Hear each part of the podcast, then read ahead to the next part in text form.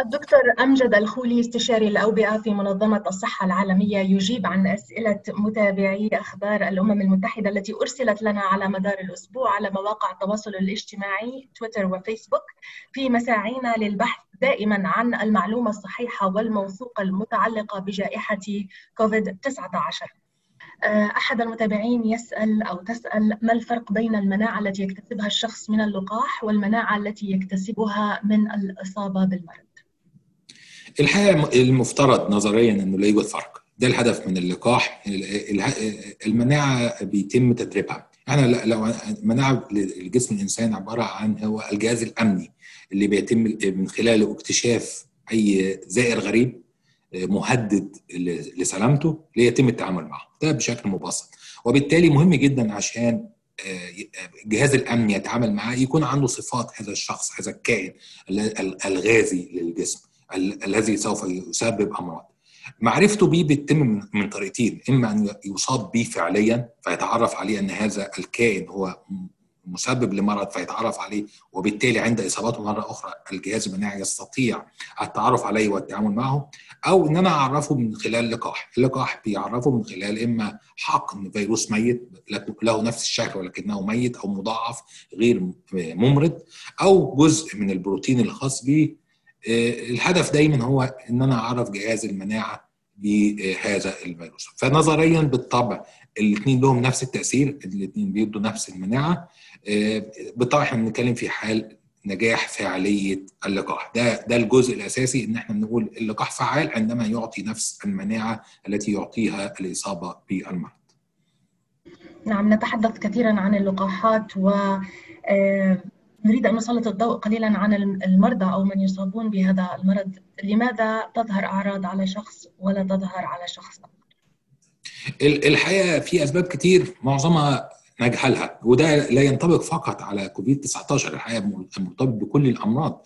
إحنا كل سواء إنفلونزا حتى الأمراض الخطيرة منها بتتفاوت الأعراض الاكلينيكيه من بسيطة إلى متوسطة إلى شديدة. في حاجات كتير مرتبطة بالجهاز المناعي للجسم ورده فعله. في حاجات مرتبطة بسلامة الأعضاء الداخلية لأنه في الآخر الفيروس بيصيب عدد من الأعضاء الداخلية. فكلما كانت الأعضاء الداخلية سليمة تستطيع تتجاوز الأزمة. في حاله اصابتها باحد من الأمراض المزمنة بيكون الوضع أكثر سوءا. العمر من أحد العوامل المؤثرة بالطبع بالنسبة لكوفيد 19 أو الأمراض الجهاز التنفسي التدخين من أحد العوامل المؤثرة على ظهور الأعراض وشدتها بالطبع بيكون أكثر عرضة الاعراض الشديدة المدخنين.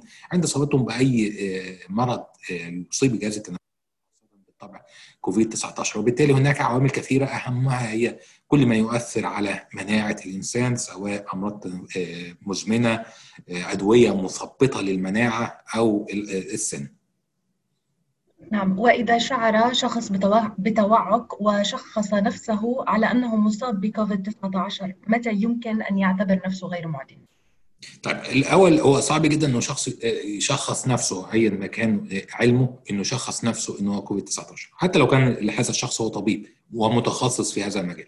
الحقيقة أعراض كوفيد 19 بتتشابه مع عدد كبير جدا من الأمراض وبالتالي من الصعب. الشيء الوحيد اللي بيحكم إذا كان ده كوفيد أو لأ هو مسحة واستخدام تقنية ال PCR طب إحنا هنفترض إنه ال PCR غير متاح ليس من السهل الوصول إليه. أو غالي الثمن في بعض المناطق خلاص أنا بعتبر حالي أو بعتبر نفسي مصاب بكوفيد بتعامل بيها مع الآخرين على هذا الأساس. أول حاجة هو العزل ده شرط أساسي للتعامل مع حالة اشتباه لكوفيد 19 والحقيقة المفترض يتم مع كل الأمراض الجهاز التنفسية هو العزل. إمتى أعتبر حالي غير مريض أو غير معدي؟ بعد 10 أيام من بداية ظهور الأعراض بالإضافة إلى ثلاثة أيام بدون أعراض وبدون أدوية مثبطه للأعراض. يبقى على الأقل 13 يوم منهم على الأقل ثلاثة أيام بدون أعراض. لازم أكون شفيت تماما من كل الأعراض لمدة ثلاثة أيام وثلاثة أيام بدون علاج بدون أدوية مخفضة للحرارة بدون أدوية للسعال بدون شيء أدوية لضيق التنفس في هذه الحالة بعتبر نفسي أصبحت شفيت سواء كان كوفيد أو غيره وأستطيع أن أرجع إلى الحياة بشكل طبيعي. أشكرك هناك من يسأل إذا كان قد أصيب بكورونا قبل أشهر أو أسابيع يعني هل لا يزال يحتاج للحصول على لقاح أيضا؟ بالطبع مرة أخرى كما ذكرنا أنه استجابة جهاز المناعة قد يختلف من شخص لآخر نحن لا لا يوجد أحد يستطيع التأكد أن أن لديه الأجسام المضادة التي ستحميه من إصابة أخرى. الجزء الآخر هو أن هذا اللقاح حتى في حال وجود أجسام مضادة سوف يعطي للجسم مزيد من المناعة وبالتالي إذا كان من ضمن الفئات ذات الأولوية وكان لديه ترتيب بناء على خطة كل دولة فننصحه دائما بأخذ هذا اللقاح. هناك من يسأل ما هي الفترة الزمنية التي يظل فيها تظل فيها المضادات في جسم الإنسان بعد أول مرة يصاب بها الإنسان والآن بعد مرور عام ربما لدى العلماء إجابة عن هذا السؤال. وأيضا لماذا من يصاب بكورونا لا يكتسب مناعة دائمة؟ الفترة الحقيقة بتختلف من شخص لآخر. كان في المعدل 8 شهور بسبب الإصابة أو 6 شهور. ده بسبب الإصابة الحقيقية. في بعض الأفراد ازدادت عن عن كده. الحقيقة إحنا عام في تاريخ البشرية وفي العالم هو مدة قصيرة جدا.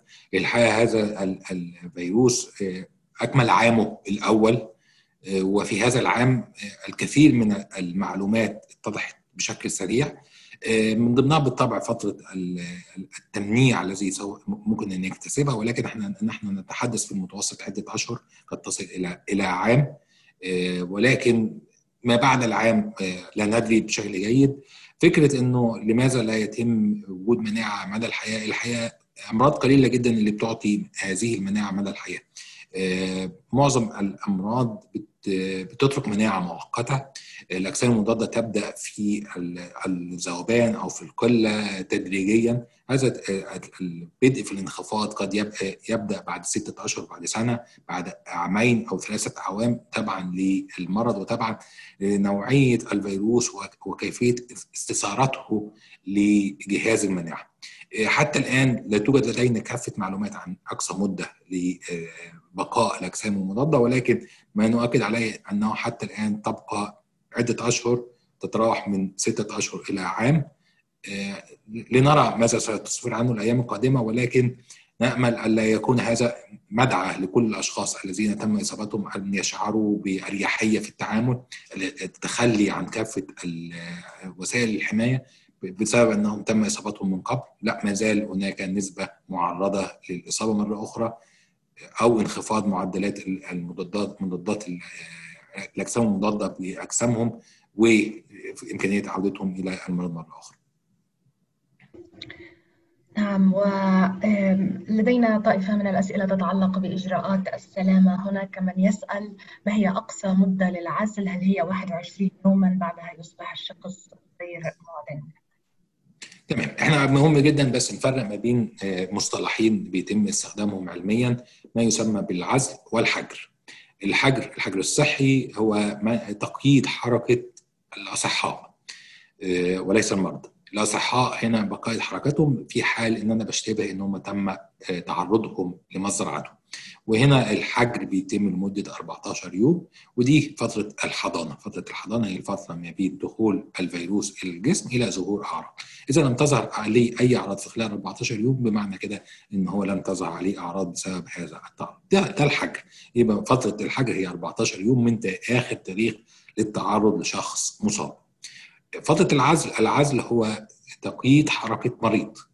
المريض هنا هو شخص تظهر عليه أعراض أو شخص تم تأكيده مخبريا من خلال المسحة تم التأكيد أنه إيجابي لفيروس كوفيد 19 العزل هنا لو كان شخص لا تظهر عليه أعراض بيكون ال 14 يوم من تاريخ إجراء الفحص.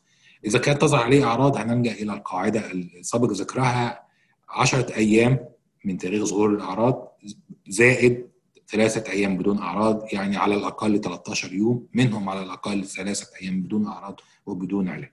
يبقى الحجر للأصحاء 14 يوم العزل للمرضى على الأقل 13 يوم قد تزيد في حال استمرار الأعراض. دكتور أمجد بالتأكيد الناس متعبون ومثقلون. هناك من يسأل أين هو المنطق والحس السليم لاستمرار الحجر أو العزل إذا كان الفيروس مستمرا ولا يتوقف رغم هذه الإجراءات؟ بالطبع مقدرين العبء النفسي والاجتماعي والمادي والاقتصادي لإجراءات الحجر والعزل وفي بعض الاوقات بعض الدول بحظر كامل أو إغلاق كامل للمؤسسات منع الطيران الحقيقة كلها إجراءات بندرك أثرها على كافة المواطنين وكافة الأشخاص ولكن من المهم جدا إن إحنا بنتكلم إذا لم يكن حدث هذا الإجراءات كيف سوف يكون الوضع؟ الحقيقة إن إحنا نتعامل مع فيروس بينتقل من شخص إلى آخر عن طريق الرذاذ هذا حقيقة مؤكدة. وبالتالي كلما أبعدنا الأشخاص عن بعضها كلما قل فرصة انتشار المرض. الحقيقة الثانية الهامة أن مع كل دوره انتشار مرض المرض الفيروس بيتم تكاثره داخل جسم الإنسان. بمعنى أنه عدد قليل من الفيروسات بيتم دخولها جوه داخل جسم الإنسان. هذه العدد البسيط بتغزو خلايا الجسم لتتكاثر لتخرج آلاف من الفيروسات. الحقيقة مع كل عملية تكاثر مع كل انتشار مع كل إصابة كل شخص الفيروس بيغير من نفسه الفيروس بيتحور. بالطبع آلاف التحورات هي تحورات بسيطة قد لا نشعر بها بنثبتها من خلال الفحوصات الجينية التسلسل الجيني للفيروس وتم إثبات مئات التحورات الجينية حتى الآن ولكنها كلها تحورات بسيطة. ولكن وارد جدا من آلاف التحورات أن يظهر تحور حقيقي. والحل الوحيد لمنع هذا التحور هو منع تكاثر الفيروس والحل الوحيد لمنع تكاثر الفيروس هو منع انتشاره وبالتالي مهم جدا نعرف إنه لولا هذه الإجراءات ربما كنا في وضع أكثر أكثر سوءا بمراحل. بالطبع الدول نفسها التي اتخذت مثل هذه الإجراءات تضررت بشكل كبير اقتصاديا واجتماعيا كان هناك عيب كبير عند اتخاذ مثل هذه الإجراءات ولكن الصحة العامة وصحة المواطنين ثمنها غالي. لابد أن نؤكد أن حياة فرد واحد نستطيع أن ننقذها لها ثمن باهظ. لابد أن ندفعه جميعا. هذا الشخص قد يكون أحد المقربين إلى السائل قد يكون أحد المقربين إلينا وبالتالي هذه الإجراءات لها كان لها تأثير إيجابي كبير في معنى انتشار المرض بشكل أكبر بشكل أوسع. عشان كده شفنا بمجرد ظهور هذا السلالة الجديدة رجعت الدول مرة أخرى لبعض الإجراءات الاحترازية لتأكد أن هذه الإجراءات هي الوحيدة التي قد تحمي المواطنين من إصابات كثيرة. نعم وهل بروتوكولات العلاج موحدة للجميع أم يجب العودة إلى الطبيب في كل حاله؟ الحقيقة بالطبع كل حالة هي حالة مستقلة لا يوجد بروتوكول واحد كافي وشافي لجميع المرضى. كل مريض له وضعه بناء على الحالة الكلينيكية. مهم جدا نعرف إنه حتى الآن لا يوجد علاج فعال رسميا ضد مرض كوفيد 19 كل ما ما يعطى حتى الآن هي علاج للأعراض التي تظهر لتقليل المضاعفات. وبالتالي العلاج بيتم تحديده بناء على الاعراض الموجودة بالإضافة إلى الحالة الكلينيكية العامة للشخص. عندما نتحدث عن الكائن البشري هو ليس آلة. معروف تغيير قطعة معينة أو تصليحها بشكل روتيني. هو عبارة عن منظومة متكاملة تأثر أحد الأعضاء قد يغير سياسة العلاج إذا كان هذا المريض يعاني من أمراض في الكبد قد يمنع من بعض الأدوية إذا كان يعاني من أمراض في الكلى قد يمنع من أدوية أخرى وهكذا وبالتالي كل مريض له وضع استثنائي يفضل بالطبع دائما هو استشارة الطبيب عند أخذ أي علاج. سؤال يتعلق بالصين هناك من يحمل الصين مسؤولية كوفيد 19 ماذا نقول لهم؟ هو الحقيقة مبدئيا إحنا تم تجاوز هذه المرحلة منذ أشهر طويلة لكن المهم جدا نقوله إنه الفيروسات بطبيعتها هي كائنات متحورة. بمعنى إنه الفيروسات بشكل دائم بتسعى إنه تغير من بيئتها وتصيب عوائل جديدة. هذه ليست أول مرة أن يغزو الجسم البشري فيروس. في الأصل هو فيروس حيواني بينتقل إلى البشر. والصين ليست هي الدولة الوحيدة التي ظهر فيها هذا الشيء. كلنا نعلم أن الإيدز كانوا في الأصل حيواني وانتقل إلى البشر ولم تكن الصين هي المصدر. الإيبولا مرض الإيبولا هو في الأصل حيواني وانتقل إلى البشر مسبب بالطبع رعب وذعر سارس اللي ظهر في الصين كان أصله حيواني وانتقل إلى البشر. إنفلونزا المسببة لجائحة 2009 ما كان يسمى إنفلونزا الخنازير وقتها هي انفلونزا لم تظهر في الصين ولكن ظهرت في دول أخرى. الحقيقة بنحاول نقول إنه لا يمكن اللوم على أي دولة إن ظهر فيها هذا التحور. الحقيقة إنه هناك عوامل كثيرة ساعدت على أن التحورات تزيد. تعامل الإنسان بشكل عام على مستوى الأرض تغير مع الحيوان أكثر أكثر أصبح أكثر قربا من الحيوان أصبح أكثر قربا من الغابات الموطن الحيوانات البرية غزا هذه الغابات وسكن فيها. كل هذا سبب فرصة أكبر إن الفيروسات تتحور وتتغير بتصيب. وبالتالي صعب جدا القول أن الصين هي السبب. الجزء الآخر هذا الفيروس ثبت بكل بما لا يدع أي مجال للشك أنه فيروس تطور طبيعيا. لم يصنع لم يخلق. وحقيقة هذه مرة أخرى هذه حقائق تجاوزناها لأن لم يثبت على الإطلاق أنه تم تصنيعه مخبريا وبالتالي لا يمكن لوم أي جهة على هذه الجائحة. نعم دكتور أمجد نحن على مشارف عام جديد. ماذا تود أن تقول لمتابعينا؟ الحقيقة نتمنى أنه يكون أفضل من من سابقيه. نتمنى إنه عام 2021 يحمل يحمل مزيد من الأمل. هو الحقيقة عام 2020 ينتهي ببارقه أمل كبيرة إنتاج اللقاحات. وإن كان هناك بعض المخاوف بسبب هذا التطور والتحور اللي حدث ولكن نأمل أن لا يؤثر بأي صورة من الصور على فاعلية اللقاحات. نأمل من الجميع مزيد من الالتزام. ندرك جيدا صعوبة هذا. نحن نعيش نفس المصاعب سواء الكوادر الطبية أو أو كل العاملين في مجال الصحة العامة يدركون الحجم الآثار والمصاعب اللي بنواجهها لتطبيقها. ولكن حتى الآن هو السلاح الأهم والأوفر والمجاني هو إجراءات الوقاية إلى إلى نسب تلقيح وتمنيع عالية في مجتمعاتنا نستطيع بعدها التخفف من مثل هذه الإجراءات. أشكرك أشكرك جزيل الشكر دكتور أمجد الخولي استشاري الأوبئة في منظمة الصحة العالمية أجبت على أسئلة متابعينا ونشكر المتابعين على هذه الأسئلة وبحثا عن المعلومة الصحيحة والدقيقة والموثوقة دائما وأبدا نستضيف دكتور أمجد والمتخصصين شكرا جزيلا لك وكل عام وأنت بألف خير.